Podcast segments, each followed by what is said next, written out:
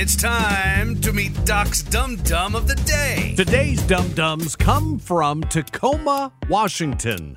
There's usually a right way to commit a crime and a wrong way. Today's Dum Dums chose the wrong way by literally going the wrong way. It went down around 5:15 last Friday morning at the Twin Star Credit Union in Tacoma. A truck crashed right into the front of the building, and that was the point. Surveillance video shows two or three people getting out of that truck, hooking up a chain to the ATM inside, then using the truck to pull it right out like yanking out a bad tooth. And off they went, ATM in tow. Well, cops were on the scene pretty quick, and while investigating, heard a loud scraping sound off in the distance. It got closer and closer, and around the corner came the same red pickup caught on camera, still dragging the stolen ATM. The crooks were driving right past the credit union, covered in cops, dragging a large, loud ATM. I bet there were sparks.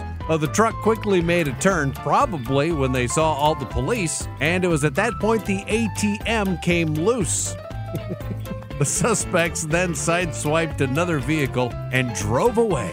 Now, current state law in Washington prohibits police chasing a vehicle unless it's for a violent crime or sex offense. Since this was just dumb, not violent, the police had to let the truck go. It was okay. They managed to get the license plate and a few pieces of the vehicle when they hit that other car. I would expect an arrest soon. I wouldn't be at all surprised if the ATM thieves just drove themselves past the police department. It seems to be their thing. All of this and they still didn't get any cash.